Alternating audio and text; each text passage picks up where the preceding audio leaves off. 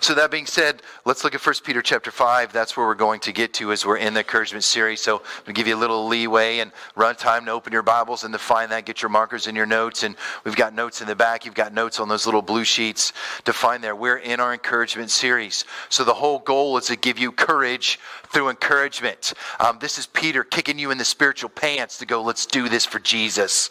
Let's get out there and live and love and serve no matter how hard this world comes at us. Let's just love and push back no matter what it costs for Jesus Christ. So we've been working our way through kind of verse by verse by verse through First Peter. Um, and as we get into this message, um, we just want to know that you are, are meant to be encouraged to live this out everywhere that you go every place that you are, everywhere that you find yourself, that you would live the truth of this word. So let's pray before we go any further and ask the Lord's blessing. God, uh, we pray that you would just help us to discern what is going on in the scripture and what you mean by it. What does it mean for us in our hearts and our souls, for us personally, but also corporately as a body of believers, as a family of God, as, as those who are, are yet to be brought into and adopted into the family of God? What does it mean for them as well? We thank you for the truth of your word. Thank you for inspiring Peter through the Holy Spirit to get these words down. Um, thank you that it's just, it's living and it's breathing and it's transforming. We love it. In Jesus' name we pray. Amen. So when when we talk about why we do things, right? So why we do what we do always matters. The mature person, just not even the mature Christian, but the mature person is always going to ask the why behind. Why you do what you do always matters. Why was this book written? Why was this song written? Why does this movie exist? Why do we say these things? Why was I taught this? Uh, why you do always matter. And the mature Christian always looks, the mature person always looks that next level. Why is this in front of me? Why is someone telling me this? The reason behind something is just as important as the actions in front of us. And in some cases, I would say even more so to find out why this takes place. And when we talk about Christians, those who know the way show the way of Jesus Christ. So you've always got to be asking the why behind something. Not just that here's what it is and I can see it empirically or, or I just know it, but, but why? Why we do the things that we do. Why we move in that direction. So let, us look at one of the reasons why we live. Uh, the one thing. We are called and not just us Christians, especially, but everyone on the planet, but certainly Christians, we are called to love the way God loves us. Not the way that you think or I think we should love others, but the way that the Bible says we should love others. So we look at the scriptures, we look at our life. That's what we're called to. We are invited, we are implored, we are challenged to, to love others. Uh, and ourselves the way that God does. And the way is Jesus' way, the way in which he modeled in the Old and in the New Testament. So, biblically speaking, we're to love like Christ and live like Jesus. We, we have this tension of, of discipline and delight in the Lord, right? Most people, when they're disciplined, they're not like, man, this is so great being grounded. Woohoo! Yeah, this is so great getting pruned to become more like Jesus. Like, ow, that hurt. Cut that off. Cut that out. Dying to self, the, the, the mortification of sin is hard, painful. And we don't always like that. But there is a delight that comes in that. There, there's also that tension of, of, of faithfulness and friendliness right where, we where we want we want to be faithful but we all, we all we want to be friends and and we see in in john chapter 15 where where john's like look i know i no longer or jesus like i no longer only call you servant but what i also call you friend which that's really cool. As a Christian, who am I with? Man, I'm with Jesus, the one whose will keeps the oceans from overwhelming the land, the one whose words brought about the existence of the cosmos. Who you with? Man, I'm with Jesus. I'm with him. So the one thing we're, we're called to love the way that, that God loves us is incredibly important. Let me put this in the context a little bit based on this scripture. Uh, a mature Christian cares for others so that they'll draw closer to God and become more like Jesus. That's, that's the point of, of all your relationships. It's the point of all of your jobs. It's the point of all your retirements, your singleness, your datingness, your engagedness, your marriedness, your blended familyness. You, you exist as a Christian to mature yourself, but to draw people closer to God so that they become more like Jesus. Now, how's the only way you know someone's become something? Well, they actually live it out. How do you know people are fans at sporting events? Well, they've shaved the emblem in their chest hair and painted their face a color. There's no question who they're rooting for. Dude's all in, man. When you do something like that, you know. So, how are you going to know that someone loves Jesus Christ and that they want to draw into becoming like Jesus? Mean, you're just going to have those actions, but you're also going to have the why. It's not just rote ritual, it's a devoted relationship, and that makes all the difference. So, so, so God's out there and He's just like, look, let, us draw people to God, something become more like Jesus, and you can do that in all kinds of ways, just like we saw on Wednesday. You can use bounce houses and face painting to draw people closer to Jesus Christ. You can use cotton candy machines and snow cones and all kinds of stuff to draw people in so that they can have a closeness. Do that is. Because what, what, what is usually the number one question that's asked at those family nights? Um, who are you and why are you here? What an awesome opportunity to share that with Jesus. So, so in this context, we see that. Now, now, how do you mature as a Christian? Just a few things. You, we study our Bible, we pray to God, and we serve as God leads. So when He tells us to go, we go. When we, we pray and understand, because if you have to love the way God loves, then you need to know what that is. And it's not always cotton candy and snow cones. Sometimes it's just, it's the hard things of life that we must do, we must go into. So let's look at the scripture. 1 Peter chapter 5, we're just going to look at two verses here. We'll start with verse 1. Um, in this whole sort of context of, of shepherding uh, the flock of God, I just, uh, I love the imagery. It's used so much. Peter connects to it so deeply uh, in this. So let's just look at verse 1. So I, Peter, exhort the elders among you as a fellow elder and a witness of the sufferings of Christ, as well as a partaker in the glory that's going to be revealed. So let's just let's just pause here for a second. We're talking about loving others in that. So look what Peter's doing. First of all, and he says, I exhort you. He's calling and inviting and imploring the mature Christians, which what the elder means, in the body of Christ to action. So when he's like exhorting you, I'm, I'm calling you to respond and to do something. When we talk about elders, the literal translation of the Greek word just means old. But you've met a lot of old people that never grew up, right? Amen. Don't look at them next to you. I'm just saying, you know, right? You've met a lot of people that are old in years but young in faith. So when you take the word elder from the Greek, which means old, and then you also put it in to these other parts, you're talking about mature believers. So it is possible for a 35 year old believer to be more mature than an 85 year old believer. Just because you're old doesn't mean you're mature. Just because you're young doesn't mean you're immature. It, it, it's all about these things that we find in here. And that's what Peter's dropping in on us, right? He's helping us to see that he's imploring. So when he's like, I exhort, it's a call to action, then he uses all those, right? The witnessing words, partaker of the glory that's coming. He, you know, Peter's like, man, I'm all in. And I would also encourage you in this as well. Remember that all of those who are mature in the faith were once immature. There's a process of, of sanctification and holiness that takes place for all Christians, just like we as humans do, right? Um, babies are born, they're small, they're newborns, they can't do anything but cry and wear diapers, and, and then as they get older, they begin to mature and you don't do things the way you used to do as a kid. Then when you're a teenager and grow into an adult, you, you don't do things the way you once did as a teenager because you see that there are better, more right ways, biblically speaking. And, and the spiritual life mirrors that in a lot of ways. You're born again into the faith. You're saved by grace through faith, through no works of your own, in the name of Jesus Christ. And then you start to grow in that. So he's talking to, to the mature folks, but he's also saying to all of the all of us who are Christians, this is what we need to aspire for. These these are the goals that we need to, to strive to achieve. Now, obviously, you can't become an elder without salvation. And I love how he talks about the glory that he's going to be a partaker in the glory that is going to be revealed. He's saying, when Jesus comes back, I'm going up. Right? He's going to race you to Christ. He's going to get there before anybody else. Now, Peter's that kind of guy that would push you away in the sky to get there first. You just know he is. Because he's like, I'm going and I'm coming, Lord. So he's saying, I am a partaker. He says it much more elegantly than I do, but I'm a partaker in the glory that's going to be revealed. When Jesus come back, I'm in that family and I'm going. And I'm going to meet the chief shepherd. And we're going to go up there. And he's calling a challenge. He goes, Look, that's the goal. You're witnesses to the sufferings of Christ. We've talked about for the previous weeks. Chapter 4 is, is all about how we deal with suffering and hardship as a Christian. Now he's looking at this and go, always remember, Jesus is coming back.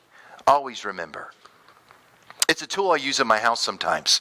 So um, my house isn't, uh, it, it echoes. So when you're on the third floor, and you can hear the kids on the second floor doing bad things, if I just start stomping hard towards the stairs, it gets real quiet on the second floor. Because they know dad's coming. And I get the kids, dad's coming, dad's coming, dad's coming. Stop beating each other. Here he comes. And then they quiet down. And they just know. Man, partakers of Jesus Christ when he returns, we see these sufferings. We know these things we're coming to, but we always remember Jesus coming back. And I want him to, to find me faithful, as the scripture says. That when he returns, I am at the work and the business of Christ. That's how I want him to find me. So he, he's just reminding us of those things that are important. And, and the return of Christ is glorious for those who are Christians, for those saved by grace through faith in Jesus. And it's extremely joyous. But look, a heads up to you watching online, a heads up to you that are here who are not Christians. Your unforgiven sin will separate you from God forever. If you do not respond for the forgiveness of Jesus Christ and are saved by grace and call on his name as Lord and Savior and realize that you're full of sin and need Jesus, then when he comes back, you're going to be separated from him forever in hell. And that is terrible. So he's like, Look, I, am trying to remind you here's a purpose for these things. This is why we must shepherd others so that they might know. To tell them that there's there's someone who can save them, a, a, a lifeguard, if you will, from that which would drown them in life. So he's reminding us here that this is where he's in, and he gives it up. And here's what I love about this. Why does Peter emphasize so many things he has in common with other Christians? It's fascinating because you would think in this chapter what Peter would do is, you think what he would do is just go, here's why I'm so awesome and so great, you better listen to me, right? Because I said so. And sometimes he can uh, do that in the authority of Scripture. But instead, he steps in. I love that word. You should, you should really highlight it after at the very beginning. He's like, among you.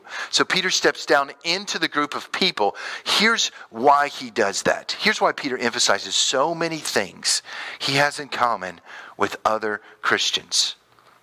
Because the body of Christ is at its best when its heart, mind, soul, and strength are together. In 2020, we lost togetherness. We gave it away. We let them take it away. We just lost it. And now, so many of those sheep, imagine a shepherd coming to his, to his flock of sheep and just tearing down the fences and said, just go. And there are many that, that have not yet to return, that are still out there wandering, that we must find and reach and bring them back in the name of Jesus. So the reason that he does that is because Peter knows that we're better together. So his goal is to go, here's what we have in common. I live in the same world you do, first century Christians. I live in the same world you do, 21st century Christians, as I speak to you. And there is suffering, but we're all going to partake. So he's bringing this together, and that's why I love that word among you. One of the questions I always ask at burgers, and Bibles or dogs and Doctrine, depending on what we're cooking, is the question of as we read these scriptures, what jumped out at you? Like what smashed you in the face when you read this verse? And every time I read this verse, these two verses, that word among you and among us just always stood out to me. I just couldn't get away from it. I've read this I don't know how many times. But I just love that, that togetherness where he's like, look, we, uh, I am, I'm among you. The mature Christian should be among people. And he goes in and he works and he moves to that. Look at verse 2. So now we get into that. He's like, look, we're together. We're the body of Christ. We are at our best when it's all working. You guys know what that is, right? I preach too long. Your leg falls asleep. You get up. You got the dead leg happening. You can't walk. You know what it is to have a part of your body not work. But man, when things work together, it's awesome. And God's like, look, same way. Verse 2. So here's the imagery he picks. This is Peter following his calling that Jesus gave him over some fish and a campfire. Shepherd the flock of God that is among you. There's that among word. Man, circle it, that it's among you. Exercising oversight, not under compulsion, but willingly, as God would have you, not for shameful gain, but eagerly now, God, through Peter's, He's giving us insight in, into the destination of our days and our life. Like when you get up and you journey through time and the seconds and the minutes pass on, well, what is that that he wants you to land at? And, and this is part of that, that. That we would go, look,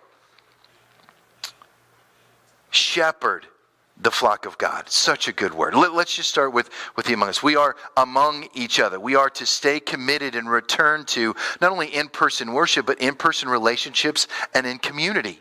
That we should find a place where, where we can get and worship actually together. To be able to know when the guy next to you has way too much cologne on to be able to, that must be happening. So you'd have a lot of people just around you and, and get in in person worship. Yes, there is, there's always been that intimacy, right? There's always that time where, where Jesus gets away to lonely and solitary places. And you should have that with God by yourself every single day, at least once. But more than that. But then also, what do you see? Man, Jesus just walking, getting his steps in, being around people he is always among folks. So when you're talking about the shepherding and, and, and, the flock and getting among you, that is such a huge piece to be committed to face to face relationships and community. He starts talking about exercising oversight, which means to look after people with grace, biblical truth, and loving and lovingly right? Which is, which is how a shepherd does it. Yes, the shepherd has the rod to defend, but he's also got the staff with the crook that he, he can put around the sheep and it just kind of pulls them in. So he loves them, he cares for them, he watches over them, he's there for them, but he's also sharing the biblical truth. You can't go there. That's not where you should go. Carries them on his shoulders. So when he talks about this, this oversight. He's talking about looking and caring for and exercising that away with grace. To fill the gaps with grace in your relationships. To allow people to know that you are going to love them the way that God loves you. And you are going to try and strive to do that more and more and more. Because that's perfect love. That's good love. That's just right and holy and true. And it works in, in every arena of your life, whatever role you have, whatever status you maintain or influence, God desires that to exercise this oversight, which is biblical truth and brotherly love. It says not under compulsion, but willingly. This is so important, right? We have to we have to set our hearts to not um, have to, but get to. It's one of the early phrases I used to use in youth ministry. I know you've told you that. But when it comes for living for the Lord, our heart should be set to not that I have to, but man, I get to. And that's what I get from Peter in verse 1.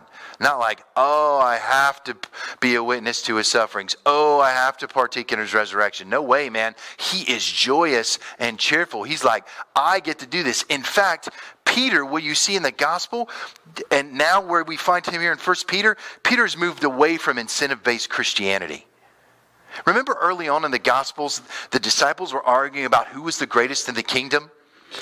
Then James and John shoulder tapped their mom and said, Mom, you go ask Jesus if we can sit next to him in the kingdom, right? On his right and his left. So they were bickering and arguing. It was all incentive based Christianity, which is sort of the basic mode in operation when you're a young Christian. What is God going to give me? What can I have from Him? I'm only going to participate and read and be a Christian if I get something from it.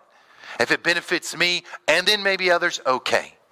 But in this passage of Scripture, where it says not under compulsion, the compulsion to get, the compulsion of me church, me Jesus, me life, but instead I move to a willingness to this passion and purpose filled Christianity.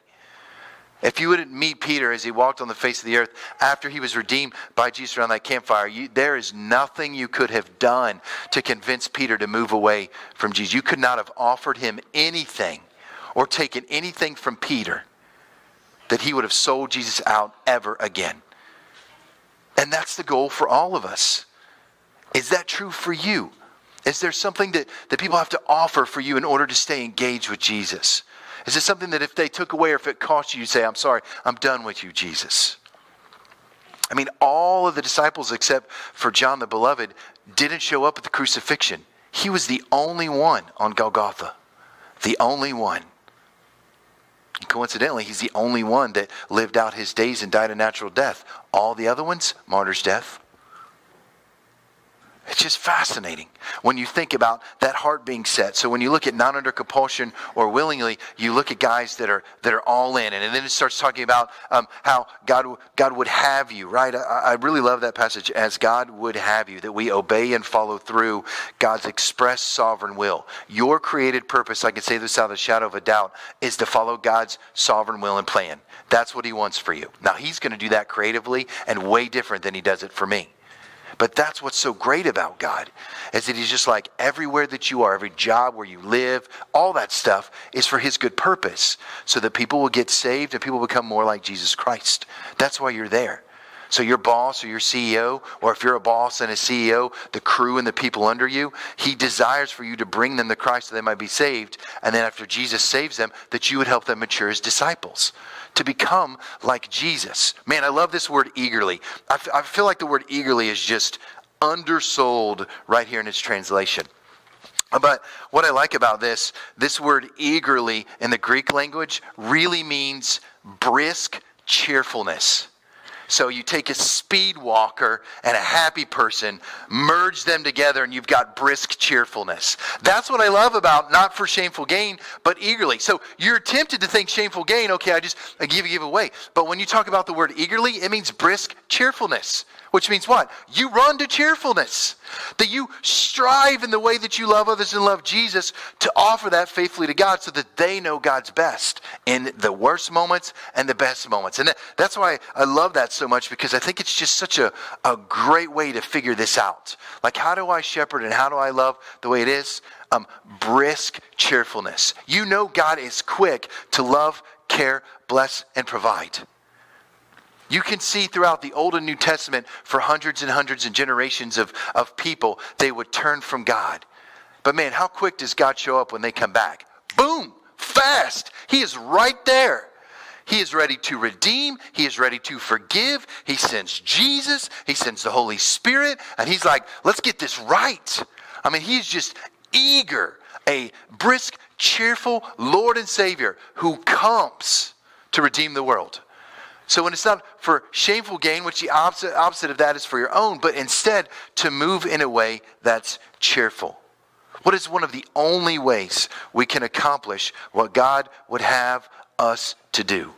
What's one of the only ways? It's together for His glory, His way with cheerfulness, in the name of Jesus Christ that we would go out with all of this obedience and all of this, right? Shepherd the flock that is among you. You know what that means? You've got to be among people, and especially Christians. You've got to be with others so that they might know it and be brisk to be cheerful. So, so based on this message, and here it comes, right? This is the tidal wave that watches over you. If I had batons, I'd be like, bing, bing, bing, bing, bing, bing, just pass them all out to you. Because here's where you get to respond. Hot potato can't throw back. Here's how I would say, based on this message, what is something that you can do, we can do to become more like Jesus? So let's just talk about our gospel centered worship, right? The gospel is 1 Corinthians um, chapter 15, verses 3 and 4. Jesus died on the cross for the forgiveness of your sins and mine. He was risen on the third day, according to scriptures, by the power of God, for the forgiveness of our sins. So when we talk about your worship, here's the first thing I would say in order to do the one thing to, to love the way God loves us. Learn to discern the way of God. How are you going to love the way that God loves? Well, you've got to study your Bible. You've got to study other mature Christians. I was watching this old ancient piece of technology the other night called a DVD, not even a Blu ray. It's a DVD. And it was just this old message from, man, way back when, like 2009. And it was just teaching about how these people love others and how he does that. Great preacher. So I just sat and listened how he did that. Study other mature Christians and study what God blesses in your life, right? We say that all the time. When God closes a door, He opens a window. I've always wondered, like, does he want us to jump out the window? What's the deal here? What if it's a two-story house? How do we do that? But I would say this learn to discern the way of God. There is no way you're going to be able to love like God unless you study the Word and study how He works and moves in your life. So I would encourage you and challenge you certainly to do that. When you're out in community with other people, purposely be among other Christians. Purposely be among other Christians. You, you, you have to, have to make time, to take time, to spend time with the family of God. Have to, more and more and more. You've got to strive to do that. And there's a million. You can invite them over to your house, invite them over to, to wherever. You can invite them over to some other places. You can obviously do things like this and worship with them, or Bible studies, or Bible discussions. But you purposely need to be among Christians. In both of those verses, one and two, that word among you was there. So Peter's not repeating himself for his own good. He's telling us we should be among other Christians. We should be seeking to, to draw strength from them, to not all isolate ourselves from where they are, which is why we try to encourage as much in person getting together as we can to help them to do that. Here's how you can serve in that too. We should have other people in our lives that, that aren't Christians. We certainly should have people in our, in our churches that aren't Christians and Bible studies and neighbors. But here's what I say here's a great way to serve um, look after and care for others. Remember in, in verse um, 2, exercising oversight for others which means you look after and care for others. You, you live each day as God would have you. That's what I love about that verse, too. How, how, does, how would God have you do that day? So when you get up and you're doing your devotions in the morning, just ask Him, God, what are we going to do today? God, I'm driving to work. God, I'm driving to the grocery store. God, I'm stuck in traffic on the bridge. How do I minister? What do I do? You know, any of these things that you can do to minister, you use those opportunities. Why? Because this is the day God's given you. Just to use this day right now to minister for him. So live each day as God would have you. And you read scriptures and he'll tell you. You study that, he'll tell you. Tell you guys this all the time. Everything you're going to face, the Bible addresses it. Everything you've ever seen, God has faced it. Jesus has faced it. And remember what the Bible tells us. We talked about this a couple weeks ago, like two weeks in a row. God's never going to give you a test that you can't pass in Him. I mean, imagine that 100% A plus every single time. You won't face anything that God can't bring you through. Doesn't mean it's going to be easy and roses. You're going to be skipping arm in arm. He might be carrying you. Some of you, maybe drag. I don't know. But I'm just saying, God's going to work and move. When we look at uh, oh, and multiplication, this is so good. This is a great fun part, right? Because you're like, how like how do I encourage others that I'm around to want to be Christians? I mean, I know so much of this stuff. Be glad you're a part of the family of God. Some of you guys are already singing that song in your head. I'm so glad I'm a part. I know, just amen it. I'd see it, right? I'm so glad I'm a part of the family of God. And we would just sing that. Be glad you're a part. Look, listen to this. This is cool. And everybody, I'll just read it slowly. Your cheerfulness in the midst of faithfulness will draw people towards God's holiness. Do you understand that? So when you're cheerful, and remember, he's talking about just we were one chapter away, like three verses away from the sufferings of this world. But your cheerfulness in the midst of faithfulness freaks people out in a good way. They're like, I don't understand you. Life is hard and life is so good, and you're not patting yourself on the back, you're praising the Lord all the way through. And that draws people to God's holiness.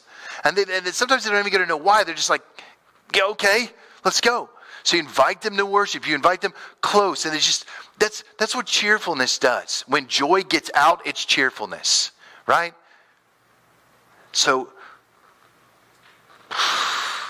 one thing one last time. Let's look at the one thing, listen to the one thing one last time. Peter, Peter exhorts us, he calls us, and he wants you to do that, right? You are called to love the way God loves us. You are called to that. And you know, whatever it is, however you relate to phones, whether it's the rotary phone you still imagine, the grandma had on the wall that you put your finger in and turn. Maybe it's your you know, swipe, ignore. You are called, and this calling goes out. Why? Why do you call someone? So that they'll stink and answer. That's why you call. Man, I've done that to some people. Like they're next to me in the car, and I'll call them, and they're like, nope. And I'm like, oh, you did it.